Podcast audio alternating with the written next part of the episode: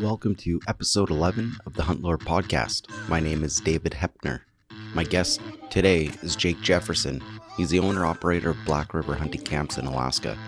Jake grew up in Alaska after his family relocated from Michigan when he was just a baby. He talks about how he got into guiding and then later into outfitting. He shares how he was scared of bears, but now it's his number one animal to pursue. Jake has a wholesome approach and perspective when it comes to hunting and guiding. You won't want to miss this one, so sit back, listen, and enjoy.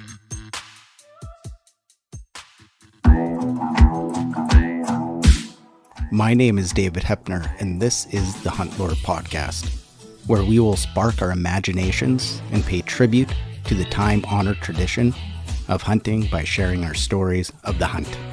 Hunt Lore is brought to you by Black Bear Wear, bear hunting apparel for bear hunters and everyone else. Get it, wear it, share it.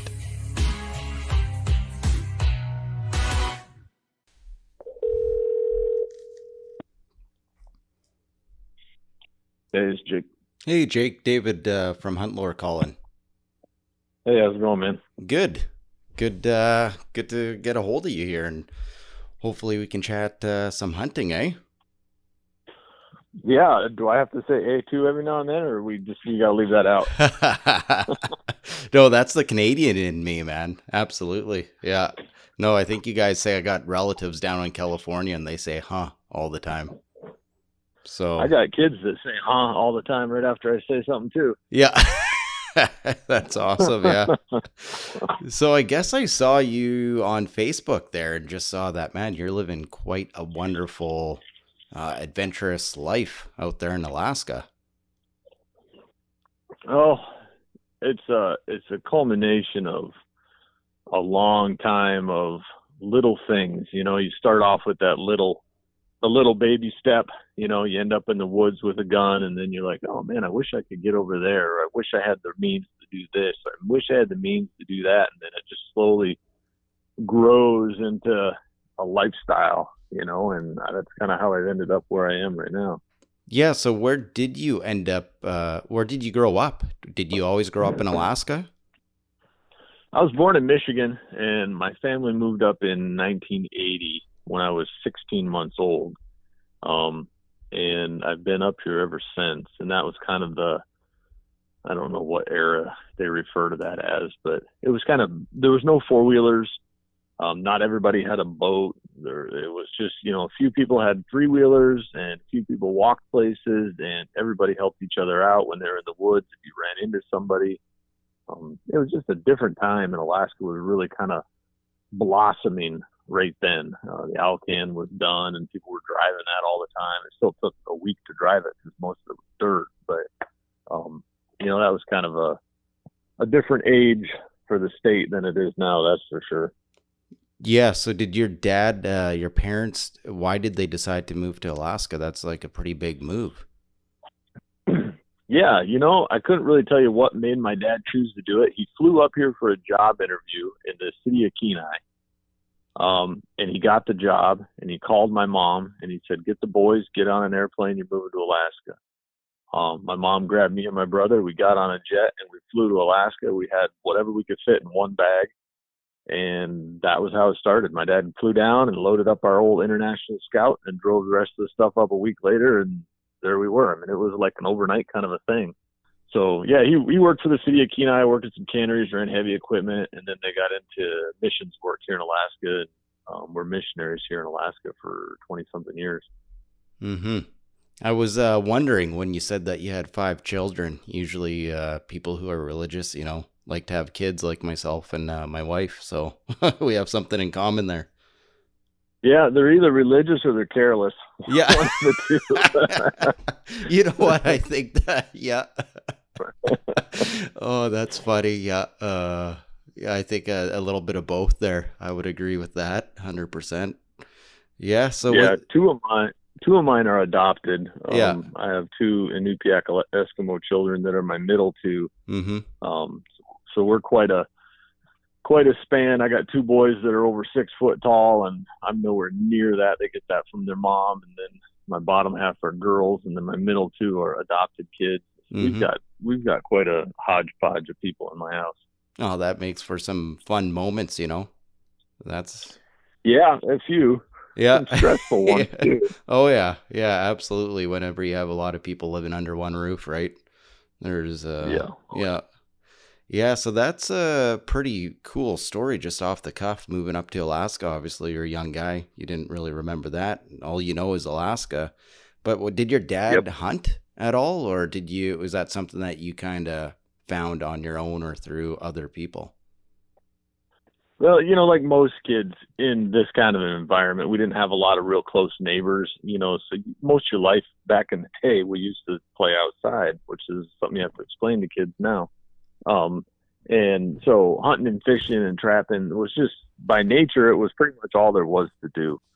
Um, so I got into to fishing and I got into hunting and I started tying flies because I wanted to catch something on something I'd homemade and you know, it just like like the other stuff, it just slowly grows um, with knowledge. You know, you, you start trying new things, and my dad worked all the time. You know, so I saw him in the evenings and on the weekends, like like most people did.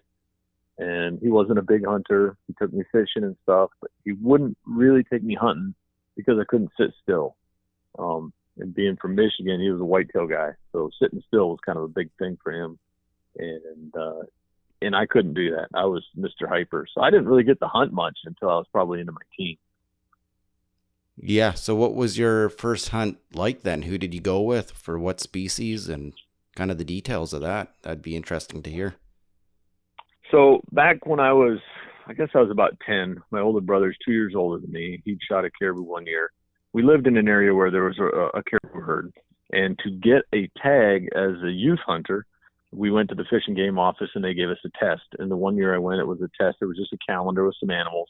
They pointed at animals, wanted to know where you would shoot it and different angles, just to make sure you knew what you were doing. Mhm. Um, and my first year, I, I failed. Um, they had a picture of a herd of antelope. I'll never forget it as long as I live. That was a catastrophic day for me. And they had a picture of antelope on this calendar, and the guy asked where would I shoot one. I told him. He said, "Why wouldn't you shoot it?" And I was like, uh, "Because it might fall over and hit another one." That was the wrong answer. The answer was the bullet might go through and hit another antelope. I Oh, had no idea that bullets do that. I Yeah. was ten, um, and so they failed me. Wow, that's pretty Yeah. harsh. Yeah, well, you're going into hunting a, a herd animal, so that's kind of a big one to fail. Yeah. Um, you know, because most of the times the caribou would end. I mean, you know, we'd find herds of, of several hundred at a time. So Yeah. the following year, I studied my living daylights out. I was gonna get a tag because that year before I got to watch my brother shoot one, and nobody wants to watch their brother shoot one because that's, you know, it just feels the fire when your Mhm. brother's successful and you're not at that age. Um, and the next year they had a whole different written test, and and you know, I blew it away and shot my first caribou when I was, uh, think I was 11, 10 or 11 when I got that caribou. Me and my dad and my brother and a couple other people we knew went out, and so that was the first big game animal for me. Um, and uh, of course, memorable. I mean, the sights, the sounds, the smells. I can still remember all of it when I'm out hunting now. You know, every little odor or something brings up a nostalgia for you, which makes it fun. Hmm Was that like a like an overnight trip, or were caribou plentiful in your area where you could just go out for the day? I think we spent the night on that trip out. Um, I think it was the opener, August 10th. Um, but it was th- there was lots of them. It was just a matter of where are they going to cooperate for a kid that can't sit still to get a shot at one. Yeah. um, was kind of how my dad had to do it. Um, so yeah, I mean, we, I don't think we ever spent more than two nights out when I was a kid for that kind of stuff. It was, it was just weekend stuff when dad could get off work. Yeah. Did your dad mention uh, any whitetail hunting when you were a kid? Like, did he miss it at all, or was he just like, man, we're living the dream here in Alaska? No, he wasn't big on hunting when he was in Michigan. He went out with my grandpa a few times for whitetail. Um, I'm not even actually sure if he ever even shot a whitetail, to be honest with you. Um, Okay. they weren't they weren't as hardcore about whitetail back then as they are now. Um, you know, Grandpa would go out and sit on a fence post in the cornfield, and if one came by, he shot it. If not, ah, well, we'll try again tomorrow. okay. It wasn't it wasn't tree stands and patterns and you know working food plots, and it wasn't any of that kind of stuff. It was just you know, you went out with some guys, you hunted some deer, you had some fun. If you didn't get one, no big deal. It wasn't. It was. It was about something different than what some of the hunting is about today. Mm-hmm. Yeah, absolutely. So you shoot that caribou and you guys break it down. Are you like using every part of the animal at uh, I'm assuming like obviously you took all the meat, but you know, like if you're in remote Alaska, there might be more emphasis on using like every single part, like stomach lining and whatnot. Was there any of that going on No. at that time? No, we weren't really subsistence hunters. Um, we didn't really have to be. Uh, where we lived, I mean, we didn't live remote enough like it was an indigenous people's kind of a lifestyle. Oh, okay. Um, it it was you know we lived on a road system. We had three wheelers, and you know we'd drive to the the grocery store was an hour and a half away. Um, but we had all the the means and utilities that you and I would have now, minus Wi-Fi, I guess. Yeah. yeah. Yeah. So something about hunting obviously grabbed you there because now you're operating a hunting outfit called Black River Hunting Camps. So what do you remember kind of like what what kind of why did you gravitate towards hunting? What kind of drew you in and captured your imagination, I guess? Well, largely what it was for me, you know, I went through high school. We did live out in a native village in the middle when my mom and dad were missionaries. So I graduated high school off the road system out in the Kuskokwim River. Um, so I got to do some pretty cool things out there, like working with fish and game. Uh, we got to tag and collar, trap black bears, um, you know, do the tattoos, the blood samples, weigh them, let them go, the telemetry with the radio collars. I got to do that for high school. Like that was part of one of my classes. We'd go out and check bear traps.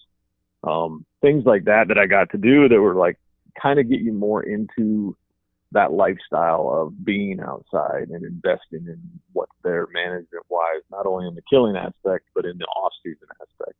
Mhm. Um, so that kind of got me hooked in it, and I was not not wanting to do that for a lifestyle. I that was more. This is where I go for fun. Um, I went to college in Michigan. Actually, this will sound so cliche, to be a rock star.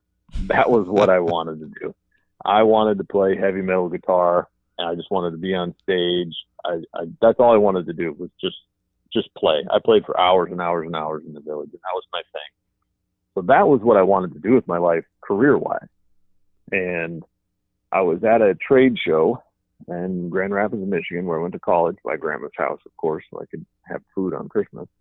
And he had there was a, an outfitter there with pictures from Alaska, and I was going through his pictures, kind of homesick, like my, you know, the reds and the tundra and the moose and the caribou and all that. Mhm. And somebody came up, somebody came up and said, "I'd like to be a guide in Alaska. What do I have to do?" And the outfitter told him, he says, "I'll pay you 150 bucks a day to take people out hunting." And I was, you know, when you're 18, somebody paying you 150 bucks a day, you've struck it rich. Mhm. And I was, I was like, "Whoa, what is this?" Yeah. And so I, I asked the outfitter, I said, Hey man, what do I got to do to get this 150 bucks a day? And he told me how to get a guide license. And I was like, man, I live in the same town as you. Let's roll. hmm So I got my guide license and this was just, I wasn't looking at it full term. I was just looking at this as a way to just make money now until I grow up and figure out what I want to be in life. Um, and, uh, it turns out nobody told me that I'm terrified of bears. I didn't know that yeah. until until I flew out to my first camp to help set it up for this guy and I couldn't sleep at night. I was hiding in trees during the day. I was underneath cots at night. I had stuff stacked on top of me think I thought I was going to die. I had no idea yeah. that I was so scared of bears. And the first airplane that landed, I jumped in it. I'm like, get me the frick out of here because I'm gonna get killed. I don't know how anybody survived out here. I'm a dead man. And and I hadn't even actually seen a bear. Yeah. It was just the mental aspect of that was so overwhelming for me that I just couldn't handle it. And I quit and left. I'm like, I'm out. I'm never doing this again. I'm gonna work at a desk in a cubicle, the same job, nine to five, for the rest of my life. And and about a about a week later, I was I just felt so awful. I was so embarrassed that I tucked tail and ran. You know, my my ego was damaged. My pride was on the floor. And I was like, this is no way to be. You know, there's no stick to itiveness. You're supposed to grow up to be a man and do what needs to be done. And, and I just chickened out. Holy smokes, like bigger than Dallas. It was it was awful. Yeah.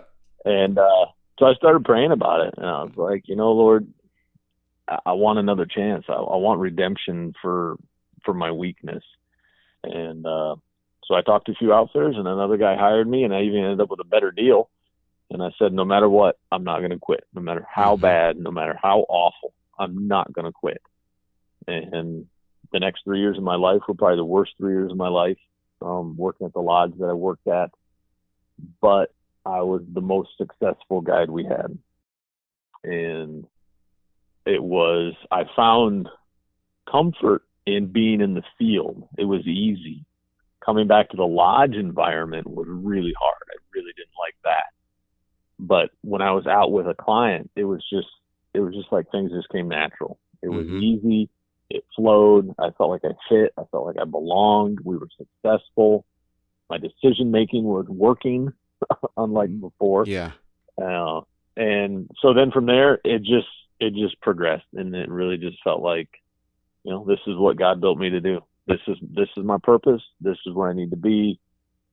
So it wasn't my choice. People say, you know, dream. Oh, you have a dream job. Yeah. was like, it wasn't my dream. It wasn't my dream job. You know, this was a nightmare when I started. Uh, Bears, like literally, I had nightmares Yeah. of bears Yeah. and uh and, and now bears are like bears are what I do. I mean, they're my passion. It's it's there's been I've been on hundreds, couple hundred bear kills with clients in the last 24 years or whatever it's been, and I I just I can't get enough bear hunting. It's my favorite.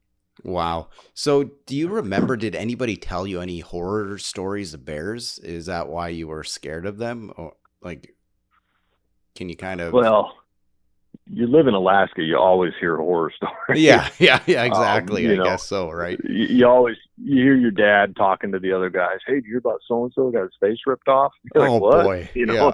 not not stuff that a six year old needs to be hearing, but no. um, there, well, there's a series of books called Alaska Bear Tales. Uh, Larry Kaniut, I think is how you say his last name, wrote these books, and they're all about bear attacks in Alaska. Um, and of course, I read them because they're entertaining from the comfort of my home with the bright light shining, and Yeah. not having to go outside in the dark and take a leak. Um, so I mean, I, I knew all the stories. I mean, I knew people that had been mauled by a bear. Um, so yeah, the, there there's always that. It's it's in the back of your mind as soon as it gets dark and it gets quiet. Mm-hmm. Yeah. Yeah. So then uh, you said it was like the hardest or worst three years that you endured. Like, why would that? Uh, what was uh, the lodge life? I guess what what was not appealing about it? Uh, drugs, alcohol, Oh yeah. uh, hate, hatred, and being 19 years old and successful.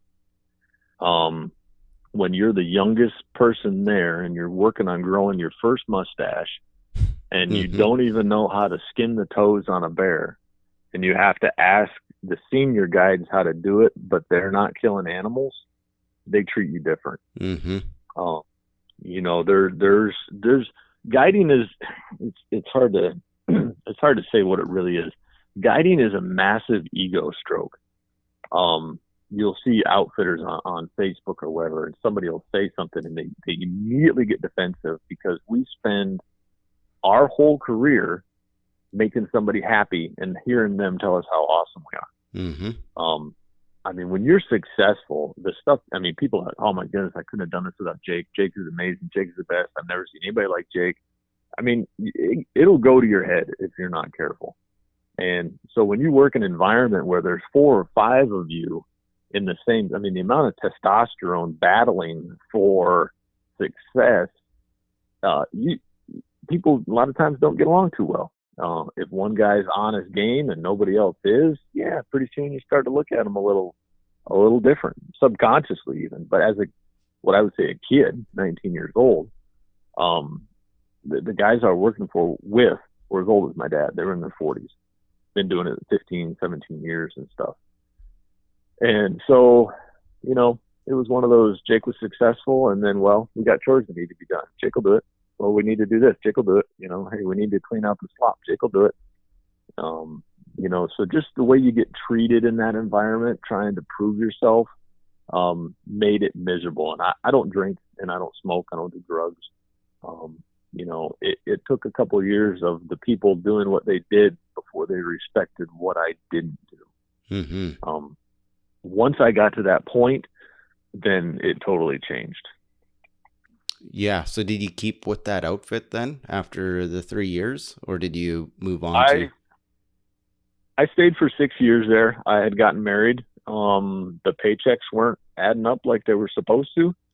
Um, and I told the boss, I said, I'm married now. I have other responsibilities. If the paychecks aren't right, I'm going to have to go out and do something different. And hmm he said, good luck. Oh wow.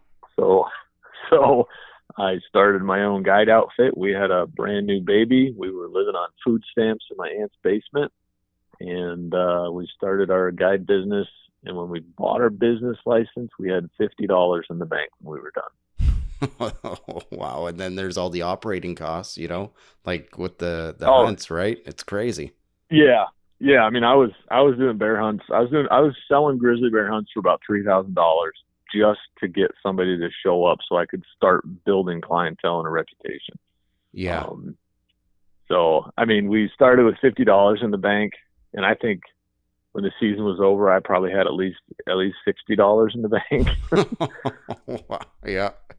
Yeah. It's tough going those first couple years. Here in Manitoba, we have to have get it by an allocation. Usually it's from an Yep. existing outfitter. Is that the same uh, situation in Alaska? No, the way we have it here, like I have the ability to run a guide business. I am the only employee of my business.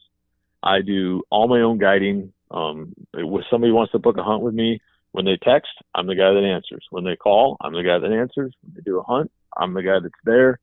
Um, so I run everything. Uh, now I even do the flying. Um, Mhm. so literally everything. So if I had to buy like a an area, which I think is a lot of the concessions is the word we use up here. I don't know what you guys call them, territories, concessions. People have different verbiage. Yeah, allocations, but yeah, concessions, yeah. same thing. Yeah. Yeah, I don't have to do that. I just have to have land use permission for whatever areas that I'm working in. So if I'm working on state land, I have to have a state land use permit, which will allow me to operate in the area that I've specificated. I think that's the word. Yeah, we'll Um, use it. Yeah, why not? George Bush word. Yeah. um, on my on my permit application. If I'm working on native land, I have to have a native land use permit.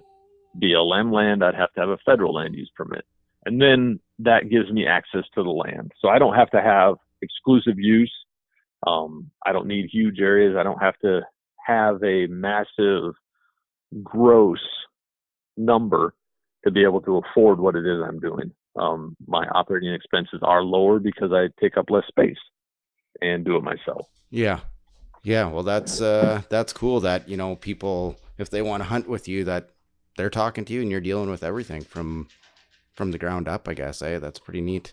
I noticed on your website Yeah. just to kind of and I want to get into uh, your outfit and all that stuff too because it's super interesting, but I did uh, check out the website and I did notice like on there you said like no uh tobacco or booze in camp and I thought well, that's pretty cool. You know, like there's a story there, and you basically answered it right there. And I guess Yeah. it's just to kind of keep every mi- everybody's mind just kind of clear and focused on what needs to be done because you're you're you're going to be in some potentially dangerous situations, you know, with weather and bears, right? Yeah, that's the, the that's largely it. Is a lot of it is on the drinking side of things. Um, I don't know how well somebody holds their liquor. Uh, some people it could be one or two beers and they're different. Other people, they, I mean, they can hit it for hours and hours and hours and probably be just fine. So everybody has a different tolerance. Everybody has a different reaction. I don't want to experiment with that in the field. Um, when it comes to the smoking, I mean, chewing tobacco, I got no problem with that. Smoking stuff, then I have to have separate tents and separate gear for smokers and non-smokers. If a non-smoker comes on a hunt and I stick him in a tent that a smoker's lived in, I mean, he's going to experience what I experienced: migraines, headaches, all your gear. I mean, it, it that smell is magnetic. I mean, it's worse than glitter at a little princess party. Yeah, to everything. yeah, And so I've just said, you know what? I'm just not going to deal with that. There's plenty of people out there that will take their money and let them smoke and drink all they want. It's not like I'm the only outfitter in the world. So this is what I do for work. I want to enjoy my job. I want to wake up in the morning and want to go to work for my clients. And, you know, if I wake up with a migraine, I'm not going to work. Yeah. Um, and cigarette smoke will do that to me. So it's, it's a large matter of just personal preference and personal safety. I need people's judgment to be the best it can be. And I don't know how impaired it's going to be depending on what kind of alcohol they're, they've been ingesting. Yeah, that's right. Uh, because really, uh, a guided hunt, outfitted hunt, it's really a partnership between the hunter and the guide. You know, it's a team effort there, and you need both people to be on their game. So that makes sense to me. Yeah. So uh, you were saying, you know, like when people are praising, you know, Jake uh, got me this big bear. He knows what he's doing, right? Like I'm a bear hunting guide here in Manitoba, not necessarily on the level that Alaska is, just on baited black bear hunts here. So it's not as involved. But yeah, I can kind of relate with you on that. You know, people will sing your praises pretty easily if they have a, especially if they have a good hunt and they shoot a big bear. But how, how do you keep yourself grounded? um, where you kind of keep you know reality in perspective? Uh, just have a bad year. uh, that that really is kind of a reality check for everybody. Yeah. Like I thought I was hot stuff, and then all of a sudden you do everything exactly the same, and the animals act totally different, and you don't know what happened. Um, you know, we we talked in, in the beginning here a little bit about religion and stuff, and mm-hmm. my my faith is such where I believe that I do what I do. I, I, I do what I think I need to be doing, and God's going to provide the rest of it. Um, I don't control the animals. I, I don't. I can't predict. I, I don't have any of those those powers. All I can do is take what I know about what it is that we're hunting, the timing, the conditions, and use that experience to try and put us in the best place possible. Um, and when people do shoot something, I've had guys shoot bears and they walk up to them and they go, "Oh man, I've, I've been dreaming of this my whole life. I can check it off the list." And that always kind of that always kind of hurt me a little bit. I was always like, "Whoa, slow down, check it off the list. Like that's all this is." And I, I take each animal and then I, I apply that to that situation. I tell the guys, "Hey, this bear looks like it might be, you know, let's say 15 years old." I say, where were you 15 years ago? And they're like, well, let's see, you know, and they try to think about it. Maybe prison, you know, maybe in the military, maybe they're overseas, you know, who knows where they were. I said, 15 years ago, this thing was born in the middle of the winter and came out the size of a hamster underground in 40 below weather. And for 15 years, the two of you have wandered the earth aimlessly and then all of a sudden you meet up in the same spot at the same time and you have a bear tag in your pocket and you think that's just coincidence to me that's a gift yeah. and when people don't view it that way i kind of feel like wow uh, maybe we just wasted one like they don't understand the gravity of what's just happened um we, we look at stuff we're like well, i killed it i harvested it whatever we took a life of some sort. And I think it deserves something bigger than just, hey, we whacked one, let's whack and stack, it's brown, it's down. I mean, all the cliches we all use. Mm-hmm. But each bear is special. And when I think about what it's done in those 15 years, I realize that I really had nothing to do with that. And being at the right place at the right time, doing the right thing, I had something to do with that. But the success is largely, like you said earlier, it's a team thing. Um, I wouldn't be there if it wasn't for the client. If somebody wasn't paying me, I, I wouldn't have the airplane to fly out there. I wouldn't have the tents. I wouldn't have the gear. I wouldn't have a job. Um, so that keeps me grounded in knowing that I am in control of so so very little, and we we made an attempt at something with the best information we had, and it worked. Yeah, and, and that's that's ultimately what it is. Yeah, yeah, I love how you uh, explain that because it really is like eh, it's really crazy to actually comprehend when you think about this animal 15 years old and you guys meet on that slope for the first time and it ends with that animal's life being taken, right? It there is a lot of responsibility that goes into there, and there needs to be some respect too. That is, I love yeah. that perspective and how you explained it. It was perfect, and I think it's people need to hear that in this day and age with social media and all the other uh, platforms. People can kind of brag and show off that it's like, yeah, they did play a role in it. The guide played a role role in it for sure but that animal played a huge role. That's the main character right there of the whole hunt. Yeah. Yeah. Yeah, agree. Yeah, I like that. So there you you start Black River hunting camps. Did you how did you gain your knowledge at such a young age? Okay, 19. That's pretty young to start hunting and you know you're being successful. Like do you feel that it was a sixth sense or did you have somebody that kind of taught you the the movements of the animals? Was that through your high school education there when you were tracking bears? Was what like were you you knowing to pay attention with the wind and um, thermals? Maybe all these tricks that new hunters don't necessarily know. Well, a lot of that came with with, with each hunt. You you gain something. Um, and I'm very analytical with how I view things. Like uh, an example would be like when I hunt mountain goats and you have goats out on a, on a mountain range, you, you tend to look at the goats and you focus on where the goats are. My mind is focusing on where the goats aren't, um, because everything has a place that it wants to go. If something goes wrong, and you scare it. Um, a bear is, is going to go a certain direction. A moose is going to go a certain direction. A goat is going to go a certain direction. They're going to they're going to go to where they feel safe because they've been scared from something. Um, so when I'd go into a situation, I'd look at it and go, this is where they are. If something scared me, what would I do? I'm built to run on cliffs. Hypothetically, I'm a goat, let's mm-hmm. say. Yeah. I'm built to run on cliffs. I need escape cover. I need options. So I'd look at, well, there's goats out on a finger. Look down the finger, and there's the main body of the mountain that splits into five other little lakes like a giant spider. Yeah. Like, well, if we scare them, they're going to go right towards the body of the spider because it gives them more options. So we'll stalk them from that direction rather than give them the option to run that direction. So you come at them in the direction you think is going to provide, you know, a, a different opportunity or one they don't expect.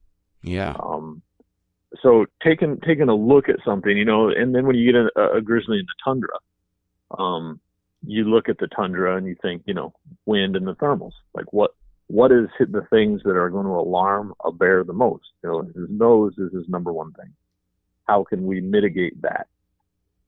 Uh, a sheep, theirs is their eyesight. How do we mitigate the eyesight? Their scent isn't that, you know, they're not that concerned about scent. Noise, they really don't care about. They hear rocks falling all the time. So their eyesight, how do we mitigate that? So each each animal that we were hunting, when I'd go into it, I would look at it from the perspective of it has defenses. How do I defeat those? And mm-hmm. then once I figure that out, then we'll start our approach to where I would say we would start an actual stalk. Um, once you do an approach, which is what I would call getting closer, then you know conditions may change once you close the distance. Now you have to reevaluate what what changed. Well, hey, there's a ravine between us and there we didn't know existed five minutes ago, mm-hmm. or you know it's been raining and the river's too high to cross. Now what? Um, you know, so it's just a constant evolution of the situation and being able to look at each situation. And I still do it today, the same I did when I was 19. Yeah. Um, just now, I have more experience to apply to it. Well, the last 20 times this worked if I pushed this. This didn't really, you know. Yeah. Whereas back then it was just like, well, he can't smell us, so I think we're good, you yeah. know. And then let's find out. And you just, you know, you what what do we say now? Just send it full. Yeah, yeah, that's what know, they say. What you got to do is you got to go. yeah, yeah, I guess there's always a time to kind of push the envelope, right? Like if you're seeing your opportunity there, you gotta, like you said, send it and uh, get well, after it. The, there was an author here in Alaska named Chris Batin, and he used to do these advanced hunting technique seminars. And I attended one when I was like 20. I, I knew the guy, and I thought I'll go to his seminar. And it was largely, you know, your fundamentals. But he said one thing that changed everything for me. And what he said was, hunt like a predator because that's what you are. And man, he says, you know, if you spook something, go after it. He says, you know, a cheetah flushes something and then it just books it. And, you know, greyhounds, they'll run a rabbit and if they can't catch it in a straight line, they'll cut the corner. Mm-hmm. everything adapts to how it hunts as it's hunting. And he says, if you think like a predator and adapt while you're pursuing something, he says things will happen for you. And I always like, you know, mm, I like that. So when I would get in a situation, I'm I, I am the dominant predator, and I'm going to find a way to to either establish it or prove it or go home hungry. Mm. And so so we would yeah. Sometimes you push it. Sometimes you have to be the one that you're trying to kill something. Yeah, yeah. I like um yeah exactly.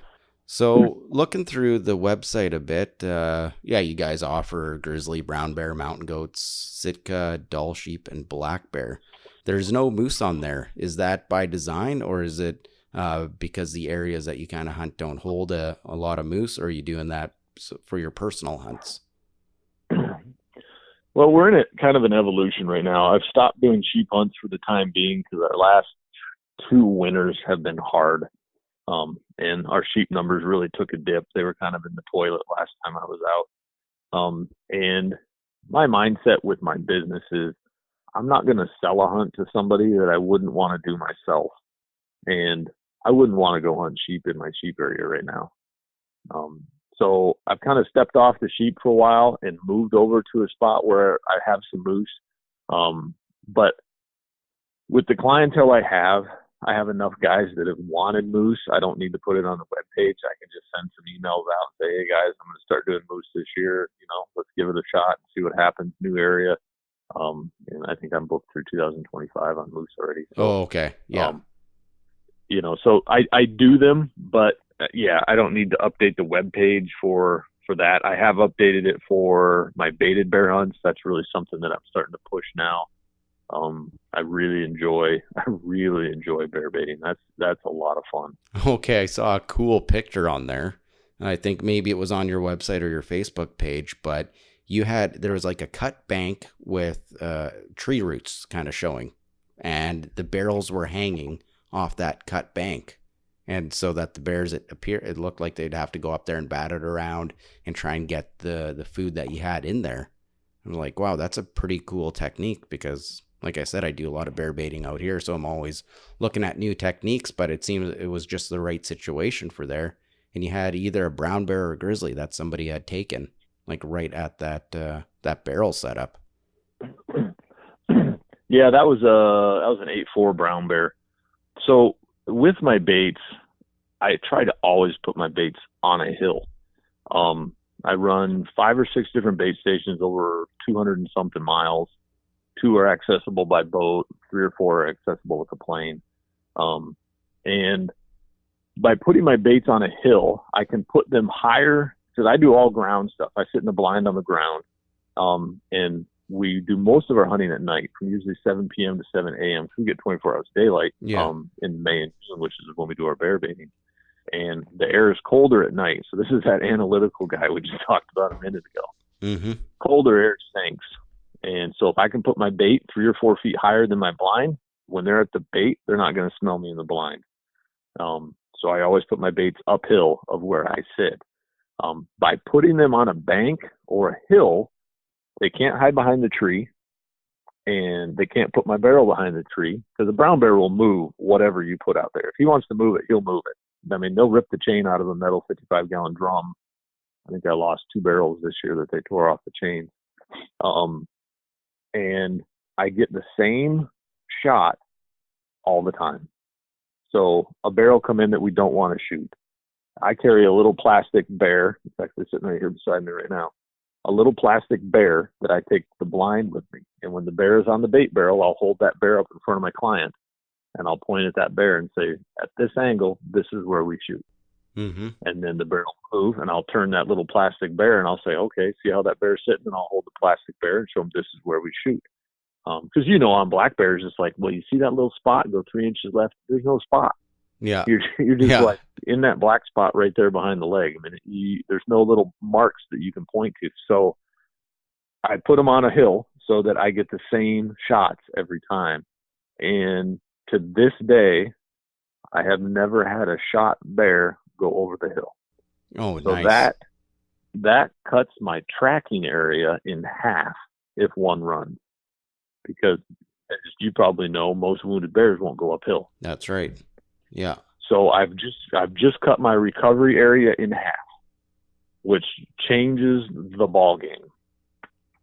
Yeah, big time. And so are you I guess you're baiting brown bears. Was that just kind of was that bear taken on a black bear hunt or was that intentionally going after brown bears over bait? That was a brown bear over bait. I don't sell a black bear hunt by itself because the costs involved to hunt a black bear over bait is I have the same amount of money invested if I'm hunting a brown bear over that bait. Mm-hmm. Um, and if I'm taking time out to do a black bear hunt, then I've lost time to do a brown bear hunt. Yeah. Um, and then you know, dog food. I'm doing dog food, twenty six dollars a bag. Oh, it adds up. almost seventy. I yeah, I went through almost seventy bags this year, and then I have to put it in an airplane and fly it to that bait. Um, so I don't like feeding brown bears. I had one this year. He went through 250 pounds of dog food in three days by himself, yeah. and it's just like, oh, Lee, we just need to shoot it because Yeah. I can't afford to feed it Yeah. like teenagers, you know. Oh, big time. Yeah. Yeah, that's cool. I remember when Alaska allowed bear baiting and our Canadian dollar was on par with the American dollar at the time. And I think it was like seven to nine grand for a hunt. And I looked at my wife. I Yeah. was like, you know what? I'm never going to be able to hunt brown bears as cheap as this. I'm like, I should really go. I never did, you know, but guys were successful those first one or two years. And then, you know, like people started realizing, okay, you can be successful on a baited hunt for brown bears. So, yeah. Yeah, they're they're not like black bears at all. Um, it's amazing the difference to have a bait that has both bears at it. To be able to watch a black bear and a brown bear at the exact same time working around a bait and see the differences in what they do. And the black bears, I mean, you get a black bear hitting your bait, yeah, you're gonna kill it. He'll be in every two hours, just about all day long. Um, and a brown bear, he's gonna come in sometimes every other day for ten minutes sometimes every day for an hour, sometimes five times a day, sometimes once every two weeks. Mm. Um, and I've I've had brown bears come walking out, walk right by the barrel and not eat anything and never come back ever.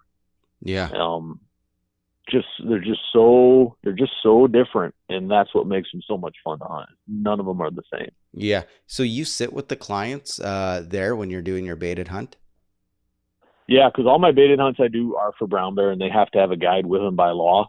Um, Oh, okay. So yeah, I'm I'm on the ground in the blind with the client every time that we're sitting on a bait. Oh man, you're working. That's that's a lot of work, you know, big time. Yes, I, I know. yeah. Like how how long are you? Well, I guess you said uh, basically twelve hours, right? Seven to seven. yeah, usually we'll sit seven to seven. If we're in an area, uh, I do have baits that I can just sit in my boat. Um, so we'll sit on the bank of the river. I, I try to put my baits across the river because the river always creates a constant wind. Mhm. Um, so I always have a breeze between me and my bait that I know which direction it's going. Um, Yeah. and it also creates noise so I can talk to the clients. yeah. We can sit in the blind and shoot breeze and stuff, which makes waiting not so monotonous. Mhm. Um, but yeah, some some days we'll sit. You know, you don't have anywhere else to go. We'll sit in the bait 24 hours a day, and Oh, wow. uh, you know, in the blind, I got big blinds. I got a cot pad in there, sleeping bag, Jetboil. We can do all the food, take naps. You know, take shifts, watching out the window and stuff like that. Um, Yeah. So we don't go insane. yeah. Do you have any bow hunters that come out? Uh, this year I had my first bow hunter over bait, um, and uh, they well we we we hit five black bears with rocks because I didn't want to feed them, and we didn't have a black bear tag, which we were there for a brown bear. Um, we chased one off of the airplane. We had one stick his head in the tent in the middle of the day. One ate our toilet paper. Oh man. Yeah. Four four other ones we hit with rocks at less than 30 yards that came over to check us out, and then we had a we had a bait where we set it up. We could sit back 100 yards, and then we could stalk the bait. Yeah. Uh, we made a route. We made a plan. We practiced it on black bears to see what we could get away with noise wise. Brown bear came in, hopped up. We ran our little practice route. He stuck an arrow in him at 40 yards. The bear ran four steps, tripped, stumbled, rolled, and was dead in less than five seconds right in front of us. Oh wow, that's awesome. That guy must have been ecstatic. Well, both of you were pro- probably, I'm sure. Oh, yeah. I mean, how often do you get to see him pile it up right in front of you? you know, yeah. I, I uh, shot one with my bow four weeks later. I couldn't get a client. I couldn't get anybody to come up and hunt. So I went out and sat the bait and did the same thing with my bow at one one twenty in the morning. I almost couldn't even see the bear, and he ran almost a hundred yards into the jungle, and we found him with the airplane. We looked and looked on foot and couldn't find him, and I got in the plane and flew, and we could see him land right there as soon as he flew, and that was how we found that one, and that was only 15 seconds of running. Wow. So that's it's it's super thick there. If if you're needing like uh, the help of the airplane. Yeah, it was thick enough, and he had gone through some water, so and he wasn't bleeding. He only dripped maybe six or eight drips of blood in the first 20 yards before he hit the little pond. And oh yeah, that's and difficult. It was first week first week of July, so it's all leafed up. The grass is all in. I mean, it's just a brush jungle right behind that bait. And of course, that's where he went. Remember that escape cover? They go where mm-hmm. they're comfortable. Yeah. And he went right straight into that. And of course, that's the only bait that I didn't have the option of putting it on a hill, but I put it in the open and he still got into a spot. But he died right in an opening that we could see from the air. Oh, okay, so nice. Yeah. He was right he was right at nine, right at nine foot is what he was. Oh wow. That that is such an exciting way uh, to hunt bears off of a bait. You know, to be back and then actually plan a route, like have the route already made, right? Cleared out so you can walk nice and quiet and get in there. That that adds a another element to it, you know. Yeah, it gives you a, an interaction with them. And like if a bear comes in that you don't want to shoot, you can still go stalk them. Hey, let's go try it out. You know, let's run a test run. Let's you know, let's go to full draw on a brown bear, and then you can say I passed on one. Um, oh, you know, wow, so, yeah, that's so that that gives you a whole nother element. And you come up 30 yards, you come to full draw, and you go, no, it's not what I'm looking for. And then you're like, all right, let's walk away without spooking it. And you know, I mean, then then you get that adrenaline rush without having to to hit the release or whatever. Yeah, yeah. I I guess I got to work some overtime here for a couple years to try that out. That would be amazing. Yeah, that's crazy. So, all right, where are we going here with the Bears? That's right. On uh, the website, again, I noticed that you sometimes offer July hunts for brown bears. Uh, but the hides, I guess you said, weren't necessarily as good. Uh, that makes total sense. But are they feeding pretty heavy at that time of year on the salmon streams? So the salmon, the bears hit the salmon uh, usually it's later in July. Um, this year, the one of the most active weeks on my bait was the first week of July. So our brown bear season is open year round in the areas I guide. One of the areas I guide has a two brown bear limit and a five black bear limit. Oh wow! Um, so if somebody wanted to come up and just go crazy, like we could go crazy. Like we could put some hides in the salt. Um, oh yeah, it'd be it would be a little wild. And you know, some trips we could do it. We could tag all of them out if, if the baits are happening and the weather's working for us. But um, we, we'll do it in July, and I, I'll oftentimes just reduce the price on stuff because the hides aren't as good. But there are guys that they can afford to go on a hunt but they can't afford a mount. They can't afford a rug. And they're just like, I just want to do a European mount with a skull. Like that would that would just tickle them pink. Mm-hmm. Um, and so hide quality doesn't matter so much, or or you'll get into the realm of like a school teacher. They can't take May off, yeah. and they can't come up in the fall. Summer is the only time they have off to do something. Um, so you'll there's there's a, a niche for people that want to do that. So, yeah, I mean, you're you're not going to have the glorious hide of a nice, you know, October bear or anything like that, um, but you're going to have all of the same experiences, all of the same excitement. You know, everything else is exactly the same. And it can be like some of the best hunting by the sounds of it. Yeah, yeah. I mean, it, it can be it can be good. Um, you know, we go hot and heavy all through Jan- uh, June is the best month over the bait for us. Um, I had one of my trail cam pictures had 97 degrees at one of my bait barrels this year. Wow. so we can have some intense heat. Yeah. But again, you're sitting you're sitting at night and then it gets comfortable and then stuff starts happening, you know, things get active and then it's that way like say all the way into about the first week of July. But one of the reasons I think the first week of July is so good is because stuff is coming out of the mountains heading down to the salmon streams. So mm-hmm. you're getting a lot of bears that are traveling to get to their traditional feeding places for the for late summer and fall. Yeah. Yeah. Yeah, so that's uh yeah, that would be a a good hunt like the July hunt for sure, like you said for school teachers and anyone else that wants to kind of experience that at that time of year. Yeah. So like, you, yeah, like Canadian ahead. bear baiters that don't have anything going in July. Exactly. like that. Yeah. well, there's there will be a few that hear this and uh their interest will be piqued. Well, mine is that that's a good way of doing it, you know, like if you don't really want to get a mount done because not everyone wants to afford that or have that in their house, right? But I guess you could get the hide tanned, eh? The hide uh, being tanned would still be somewhat okay. I guess a bit patchy, maybe, but still. Yeah, it all depends. They're all different. I mean, yeah, you get a tan, throw it on the couch. You know, if the dog lays on it, no big deal. yeah, the wife probably is not going to want to lay on it for your anniversary, but no, you know, that's not no. going to happen. Yeah, yeah. So, how are the mountain goat hunts? Like, I just talked to a guy the other day who's done some mountain goat hunting, and yeah, it's kind of piqued my interest. So, I'm sure somebody here is probably thinking about a mountain goat hunt. Well, I did my goats on Kodiak Island, and th- this will kind of come into play with some of the, the outfitter differences between Canada and Alaska. Um, I was on state land for my goat hunts, and the draw odds where I'm at were fairly decent. I think they were in the teens um, Kodiak Island has arguably the best goat hunting in the world. Um, I haven't hunted goats in the world. Um, I've hunted them in four or five different ranges in Alaska, basically all the ranges that have goats, and Kodiak is phenomenal. Um, good weather days, 50 to 70 goats a day. Yeah, mountains that aren't even over 2,500 feet tall. Billies hit nine inches in three years.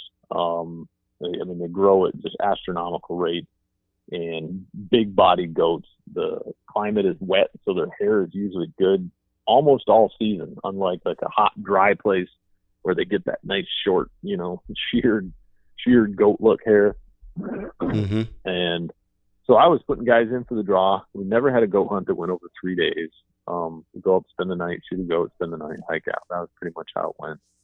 Um, thanks, I think, largely to social media um, the draw odds have now gone into the toilet, and they're less than two percent, three percent for the areas I'm at. Oh wow! Um, so we're getting outfitters now that are putting in 50 to 80 clients. We'll have an area, for example, that has an allocation of 10 tags. I will put 10 guys in. It's 10 tags. I'll put 10 guys in. Um, but then another outfitter, he'll put 50 to 80 guys in because there's only 10 tags. If he gets all 10, good for him. He'll hire somebody to help him out. Yeah. And that has hampered everybody else's chance at the draw. Um, so I don't really take people to put them in the draw anymore just because just because the odds are so low. It's not something that I can plan on from a business perspective. Mm-hmm. That makes sense. Yeah. Yeah. So how heavy do those goats get? Like when you were doing those hunts, like how many pounds would they be? You know, I've I've never carried a scale, but everybody in the low 40 asks me what everything weighs. Um, yeah. I, I, I I would say a big Billy is probably pushing 350. Oh wow, yeah, that's a big animal. Yeah, I mean they're uh, a, a, well, I can tell you this because I have weighed this. A life size hide off a nine and a half inch Billy will go pushing 50 pounds, fleshed out, mm-hmm. with no hooves. Um, boned out meat on a nine, nine and a half inch billy will ring in right at a hundred pounds if you don't have a lot of meat damage bullet. Yeah. so that's 150 with just meat and a hide. Yeah. Yeah. Okay. Yeah, so I guess your bread and butter is the the brown bear hunts, the grizzly hunts. Um, are you doing any Sitka blacktail nowadays? My or? favorite hunt. My oh, yeah. favorite hunt of all time ever is Sitka blacktail deer on Kodiak. Yeah. So there's is there a lot of action typically? Like I know a few guys that have done it, you know, over the years, and it sometimes it seems like that area can get hit hard, like with winter kill, but then it rebounds really quick as well. Yeah, the deer bounce back pretty fast. And I started on Kodiak. My my first one I ever guided was Kodiak, so ninety 98. I don't remember 98, somewhere in there. I, I started on Kodiak, and, and it, deer were like by the hundreds. Um, then we had a winter die off that they figured took 80% of the herd. Um, and it, it fluctuates back and forth now all the time. Um, I do all two on one hunts. I do them in November, and we I've had one guy in 15 years, I think, that hasn't shot both of his deer. Um, so it's a high success hunt. Uh, it's pretty laid back because the success is high, but it's a spot and stalk hunt. So we can sit on a hill and glass a buck and go after him, Mm-hmm. um, which is which is fun. You know, it's it's an active. You're you're doing things, um, and then of course you get to see a bear. You know, that ooh, there's a brown bear. Yeah, yeah. And uh, you know, we got foxes and ducks, and um, you have a lot of tent time because you have more darkness in that time of year. Um, and that's part of the reasons I do two on ones is because now we have three people in camp, and usually it's two people, two clients that want to be together, husband, wife, buddies, brothers, father, sons. Mm-hmm. Um, and, and tent time, camp time with buddies on a hunt is fun. Yeah. Um, you know, you know how it is. I mean, Oh, absolutely. The camaraderie of a camp is fun. Yeah. So do you have do you stay in the tent with the guys or do you have your own tent that you stay in? Uh, usually, uh, depends what tent I have. Uh, last year, uh, my big one got torn in half by a big windstorm that came through. But um, sometimes I'll stay in my own tent. Sometimes I'll stay in the tent with the guys, which most of them prefer that Mhm. uh, because they like to get tucked into bed and then they like story. yeah. yeah. I mean, I, I've had guys. I, I, I make dinner. We do all home style meals, so I'll like fry burritos and make chimichangas and like all that kind of stuff. Oh, We nice. Eat like real food, and I'll I'll feed these guys and get them fat and bloated and coffeeed up and tuck them in their sleeping bags, and they just roll over and just be like, "All right, man, tell us about you know." And then they want hunting stories. They want Alaska stories. They want plane crash stories and bear charge. You know, Yeah. they that's they're not just there to hunt they're there for an experience and if you can give them that then they just love it Yeah, absolutely. That's uh, part of the whole trip, the whole experience, like you said. Um, I'm going to ask for one of those stories, but I'm going to ask you a question first because I am a diehard bow hunter. Do you take many bow guys, archery guys up uh, for Sitka on Kodiak? uh, i don't take many bow guys. I don't turn bow guys away. Um i i bow hunt myself. You know i've shot a bow since i was a wee lad. Mhm. um and i've shot i've shot one my whole life so i'm familiar with it. I understand it and all that kind of stuff. I have only ever had one bow hunter kill an animal. That was the bear this year. I have had a lot of bow hunters shoot animals wound and lose. I had a blacktail guy on kodiak hard quartering away shot caught him in the rear kneecap. Um we tracked that deer. We've seen him a handful of times so i could tell where he was hit. Um he was trying to fill his his slam and that was the last deer he needed you know so he doesn't want a bullet in it. Mhm. and we tracked that thing for about 30 minutes and then i told the client we're done because we are now not the only thing tracking this deer Yeah. and whatever is coming behind us we'll think that we have it Yeah. so I said, you know, we're we're done with this. And uh, he passed up a few. He passed up one at 16 yards because he didn't like the shot angle. Um, so when they're when they're rutting, sometimes we can call them in. Um, sometimes we can work it to to where we can get a pretty good shot on one. Yeah. Do any of the guys wear those? Like I've seen those hats on the internet, like that kind of look like a, I guess a deer's head. You know, like with the ears and that. Yeah, I haven't had anybody wear one of those yet. I've wore those for mountain goat. Like I've taken a white stocking cap and drew goat horns on it with a sharpie, Yeah. and yeah. I like and, it. and it works. Yeah. So So, why do you think the bow hunters are having such a difficult time with uh, finishing the job? Oh, there's a political question. I'm going to offend somebody, I'm sure. Um, it's okay. I think I think the situations that my archery guys have been in are not situations they can rehearse. Um, I had a guy with a brown bear at three yards, and the bear got her scent and bolted, and he took a shot at like ten yards maybe, and just shot low. Um, moving animal, close distance, brown bear, anticipation, jacked up through the roof. Um, I had another guy on a brown bear on the Alaska Peninsula at 19 yards, and he hit him way high, right in the base of the spine. Um, didn't spine him. The bear took off, and I got a bullet in it at about 15 feet as it ran next to us. And I asked him, "Where were you aiming?" And he said, "All I remember is I had all my pins on the bear." And so his 20 yard pin and his 50 yard pin were on the bear at 19 yards. And actually, his 20 yard pin is through the roof. Mm-hmm. Um, this is a guy that is used to sitting in a stand, watching an animal come to him, and then waiting for the animal to turn and give him the shot, and then drawing his bow when the animal's not looking. You know, he's he's used Yeah. to going through this step by step with an animal that isn't going to hurt you, el- from an elevated position. Um, and then you put him on the ground on a salmon stream with a brown bear, and expect him to be able to take the same kind of a shot that he would from a tree on a deer. Not realistic, I don't think. Yeah. So Um, okay, go ahead. so, so I just, I just think the situations that they're in, you know, let's hump this hill real fast. There he is. Here he comes. Take a shot. Um, hmm th- they're just not rehearsable situations. Some guys, this is what they do for elk. This is what they do for muleys. They're used to that.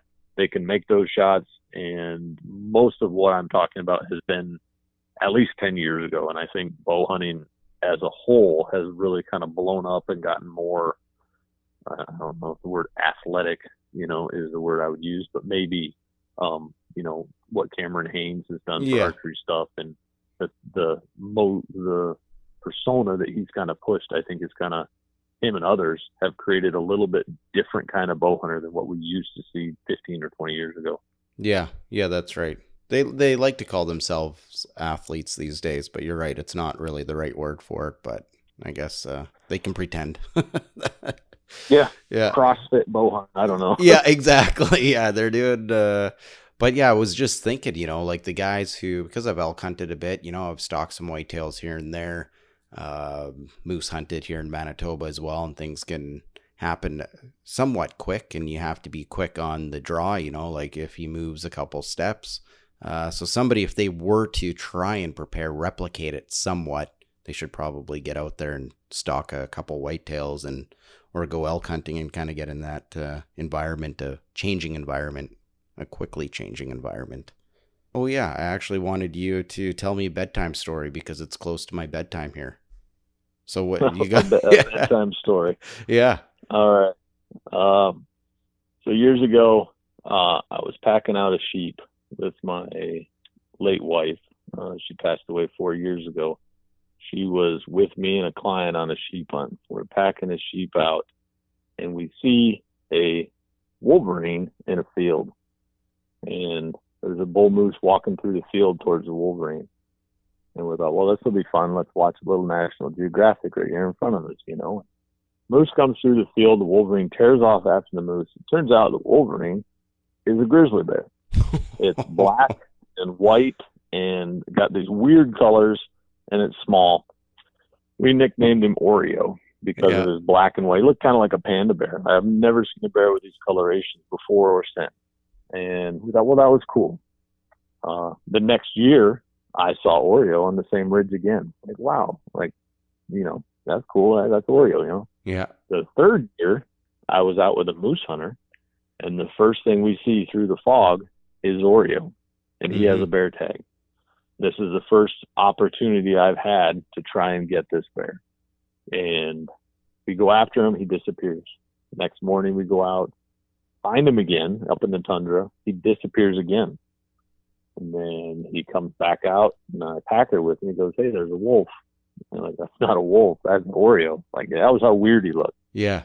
And the client grabs his rifle and I said, hold on a second. He cranks off a shot and shoots Oreo right in the throat. Um, Oreo books it for the brush, escape cover. We talked about that. Yeah. that. And he's in the brush and he's growling and he's gurgling and he's pissed off. And I'm like, oh, great. Cause it's first week of September. So the leaves are still on. It's super thick and he's still very, very mobile and very, very active. It's not like he's been hit and I'm going to let him stiffen up. You can hear him. Mm-hmm. So I circle around to get the wind to blow into the brush. So hopefully he'll smell me and come out at me.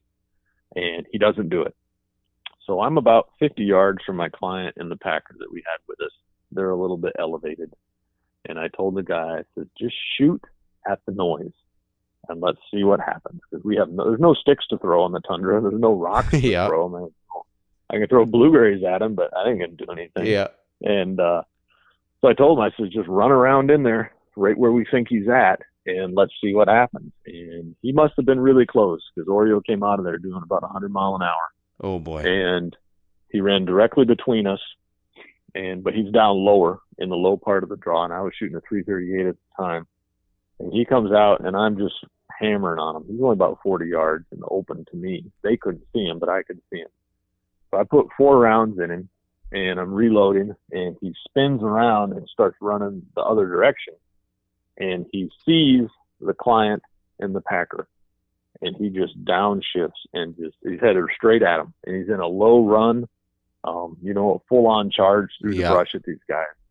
And I can hear them yelling, but I don't know what they're saying. And I shot again, and I broke both front shoulders, and he goes down. I thought, hey, there we got him, broke his legs. And he does one somersault and comes up with both legs broken, his elbows tucked into his rib cage, and he's still going 100 miles an hour straight at these guys. Yeah. And he's getting he's getting close, and I'm like, we we we're this is this is going to be a mess. Like we're seconds away from a mess. Yeah. And my next my next bullet took him right in the side of the skull, and he dropped 30 feet from the client. Oh boy. And we get up there, and I get to the bear. I check it. He's dead. And the client comes up, and he's reaching down to touch Oreo because he's heard about Oreo before he even saw him. He's reaching down to run his fingers through his fur, and his hand his hand is just shaking. And I'm Mhm. like, "What do you think?" And he says, "That that, that, that was the cool, cool, cool, cool, coolest thing I've ever seen." That's what he said. well, I can't say I blame him, you know, like he, he got his money's worth right there, that guy. Like, wow. Oh, he did. Oreo was a life-size mount that now lives in Texas. So, Oh, yeah. uh, wow. It, it was he. He went out very memorably. Yeah, talk about the pucker factor there. Did that did that bear get uh, any bigger from the first time you saw him like in those 3 years?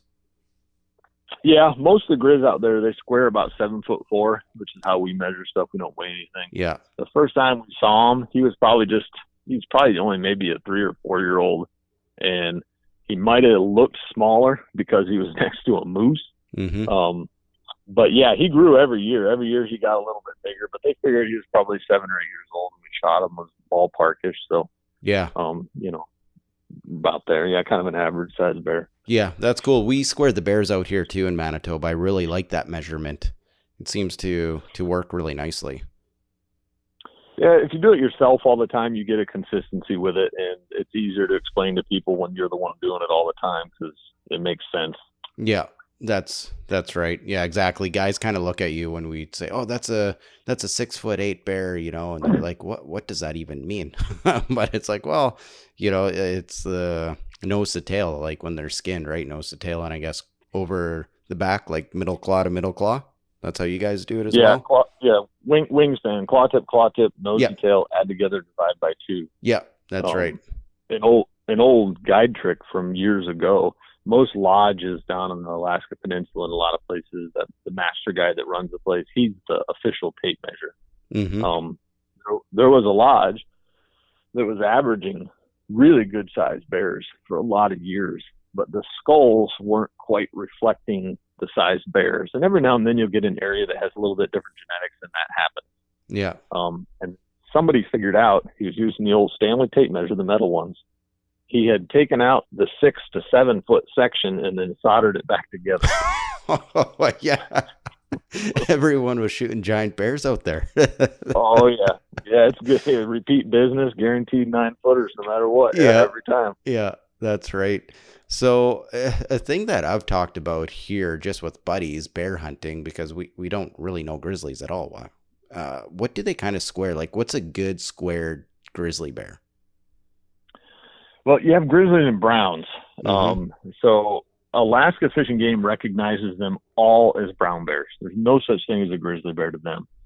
Grizzly bear is only recognized by the record book keepers.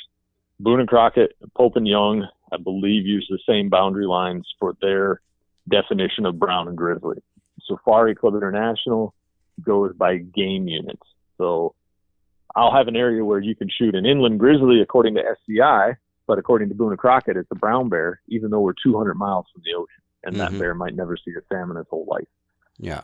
So depending on, but I tell guys, you know, if we're in the mountains and we're hunting what I would call a grizzly bear, uh, you know, a tundra bear kind of a thing, so to speak, that isn't salmon protein influenced, um, seven to eight foot squared is going to be a good bear. Most of them are going to average around a 21, 22 inch skull.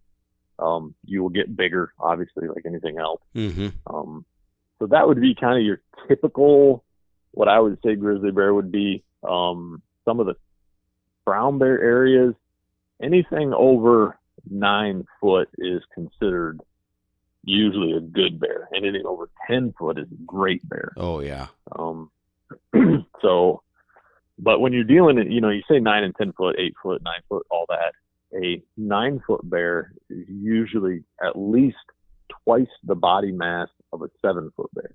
Yeah. And a 10 foot bear is usually twice the body mass of an eight foot bear. Wow. So it's not just two feet. Yeah. know, it's, you know, an Yeah. eight foot bear might be 600 pounds, roughly, give or take. And then your 10 foot bear, you know, he, he could be over a thousand. Yeah. So Yeah. There's it's a lot bigger difference, like you said. Yeah, it's a much yeah, more impressive. measure difference. Yeah, yeah, that's right. So would the grizzly bear be? Uh, I've heard that they're more ornery or they're just more temperamental than the the brown bear, like the coastal bears. Is that accurate? They behave differently. There's no doubt about that. Um, I would say skittish, um, more skittish than brown bears. Brown bears are usually intentionally sneaky. Sometimes you'll see one and he'll look at you and back up until he's in the brush and then run. Um, sometimes they'll just kind of drift sideways and pretend they don't see you until they're in the brush and then run. Um, a grizzly, he just craps his pants and runs like crazy. Um, like they're you spook a grizzly and just look at the skyline because you'll see him go over it in a few more minutes. Yeah. Um, and they they just go and go and go. Um, when they get to the point where they get cranky, I think I've I've had I've had more issues with black bears than I have with brown bears getting cranky.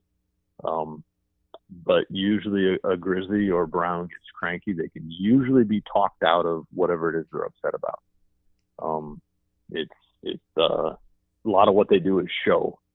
Um, you know, if they if they come in on a charge or they get upset with you and their ears are up and they're upright, then they're just they're just making a show. They're Yeah. just, I'm just pissed at you. And then if you if you kind of give them a little show back, they'll back right down. Oh, okay. Um, if they come in low and their ears tucked, they're they're not. This isn't show. This is velocity. Mm-hmm. they're they're they're coming at you, and I usually choose to not find out from that point forward Yeah. um, what intentions are. I try to react immediately with something. So if something doesn't work, that I don't have to shoot them because I don't want to do that. Yeah. Um, but black bears are the ones that I've I've had to shoot. I had to shoot a big one of those once that wouldn't back down. I shot him at a foot and a half. Oh wow. He It- was- was he running or he- was he running towards you, charging? no, he was just walking and he wouldn't stop. Um, and I shot him in the face at a foot and a half. He was a, he squared eight foot, one of the biggest black bears. Oh, that is a giant was- black bear. Yeah, he was on the he was on the porch of the cabin, and I think he was looking for girls and anything moving. He was going to investigate and have his way with it. Just to Yeah. find out. I don't I don't play that way. No, no, no. That, yeah, yeah. I think you made the right decision there. yeah, I'm I'm going to go with that that answer. Yeah. Yeah, yeah. So that's I was going to ask you that too about the size of black bears, but I guess you just kind of answered that. Like that's an exceptionally large bear. Uh, I've seen a couple guy clients shoot eight foot squared bears, but not many. So, do they? Is Yeah, like a no, seven footer that is- considered a trophy out there, like a big one? Yeah, anything over seven foot's a great black bear. Um, we we shot. I think we shot. Well, all those ones we were hitting with rocks at the bait this year. I went back with my kids and shot all those. Um, they're in the freezer now, but um, three of those were over seven foot, Oh wow. and the other ones were probably probably high sixes. I didn't actually put a tape on some of them, but two of them we shot in one night were both over seven foot. One had zero teeth. I've never seen a bear with teeth like that before. They were actually into his gums on all of them, How old? canines, molars, everything. How old do you think that bear was? Like over twenty years old, or Uh, you know, I'm gonna call Fish and Game next year after they get the aging done on the teeth because we do have to seal those bears. But I, uh, unless he just liked eating sand, I would say yeah, he was probably in his 20s. I've shoot, I've shot brown bears with better teeth that were in their 20s. Um, but even Fish and Game when they sealed them, they were surprised. They said we've never seen a black bear with teeth like this. yeah, that's wild. I mean, even the hair on his forehead was gray, so I kind of I felt him a little bit. Like, oh, Yeah. me too. Yeah, You know, so yeah. Did you um, feel his but paws at all? Like the co- consistency of his paws were they like real leathery, like or Uh, ours are all the, the the pads and stuff are all pretty much the same. I've never felt one that was any different. hmm Um, he he did have gray hair between his toes on his feet too, which was Yeah. different. I've never seen that before. And one, you're gonna have to text me your phone number. I'll send you some pictures. Yeah, and absolutely. one testicle that was twice the size of the other one. Oh. that's wild. And I was like, well, that's why he kept coming in circles. Yeah, yeah, So- exactly. He was lopsided.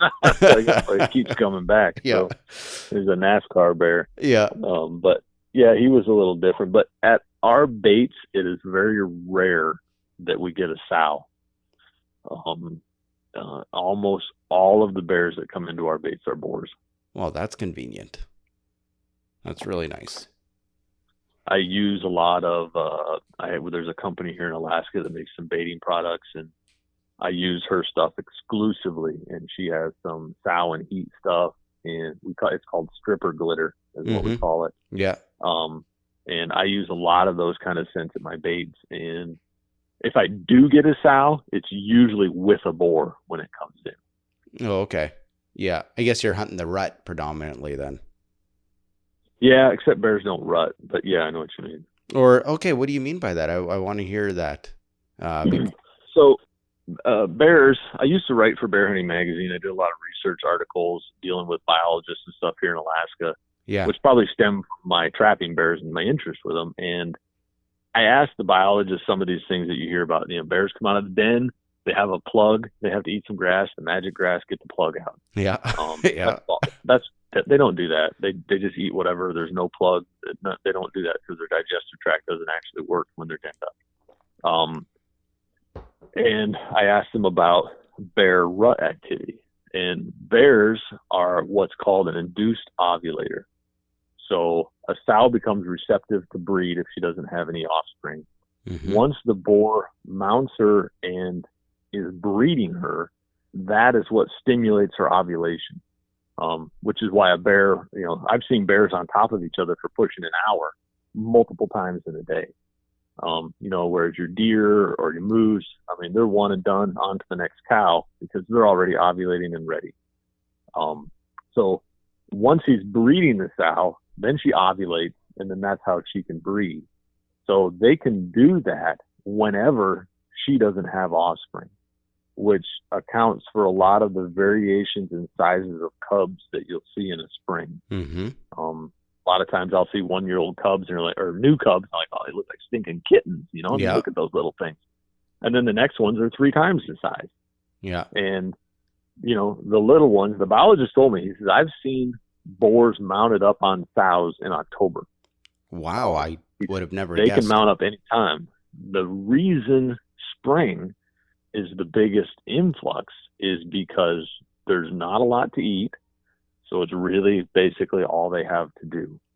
And their bodies are Yeah. regenerating and they're ready to put something in there, fatten it up and then hold it for the winter when it when the gestation period works out.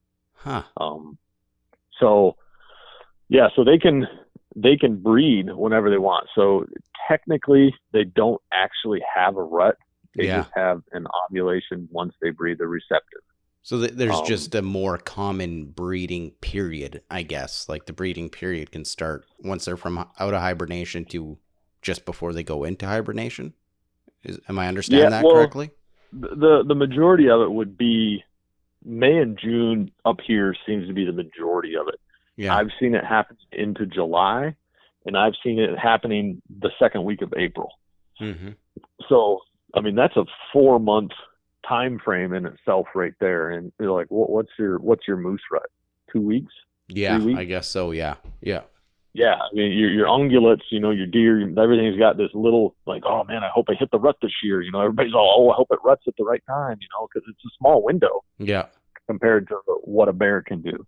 Um, but they say, largely for those who believe in evolution, that if bears had a rut, we would have almost no cubs because a boar can't cover that much ground to service a nomadic animal like a sow. Mm. Um, moose, deer, you know, they'll herd up, they're closer together, they can breed multiple cows in 20 minutes Yeah. um, if a boar needed to breed 20 sows, depending on your bear population and your density, how many miles is he going to have to cover to do that? Yeah. Yeah, that No, makes it- it- complete sense. Yeah. Yeah, I had a client this year, you know, uh, I kind of knew that the rut was, I guess, air quotes, rut, like wasn't really the traditional rut, like a whitetail rut. Uh, because you don't see, well, I, I've never observed really boars, you know, traveling and leaving the sign, you know, like a, a whitetail, right? Or, or even a moose for Yeah. that matter. But it's like, okay, so it's somewhere end of May here in Manitoba, you start seeing end of May and then into June, right towards the end of the season, um, like breeding, I guess, kind of behavior. But I had one guy, he's like, so, uh, yeah, the rut, like, is the post rut happening right now? I'm like, no, no, I don't, I, don't think it happens that way, you know. I, I- but I'm glad, I'm glad you talked about it because, yeah, you're just kind of confirming that. I didn't quite know exactly, but uh, yeah, that's pretty neat to hear. Yeah, that's cool, man. Uh, it's just been over an hour. I I really appreciate you coming on. Um, I know there's probably, well, I know there is way more stories than what you shared. Uh, maybe one day again you can come on if you want to share some, just uh, share some bedtime stories with everyone again.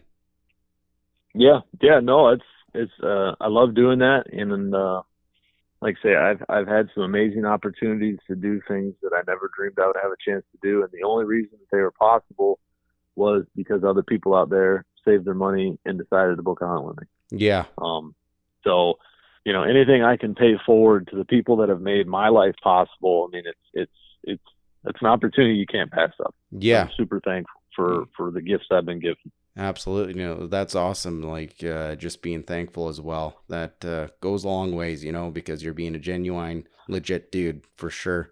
Uh, there were other things I wanted to get into, like how you got into flying, but maybe I'll save that for another day.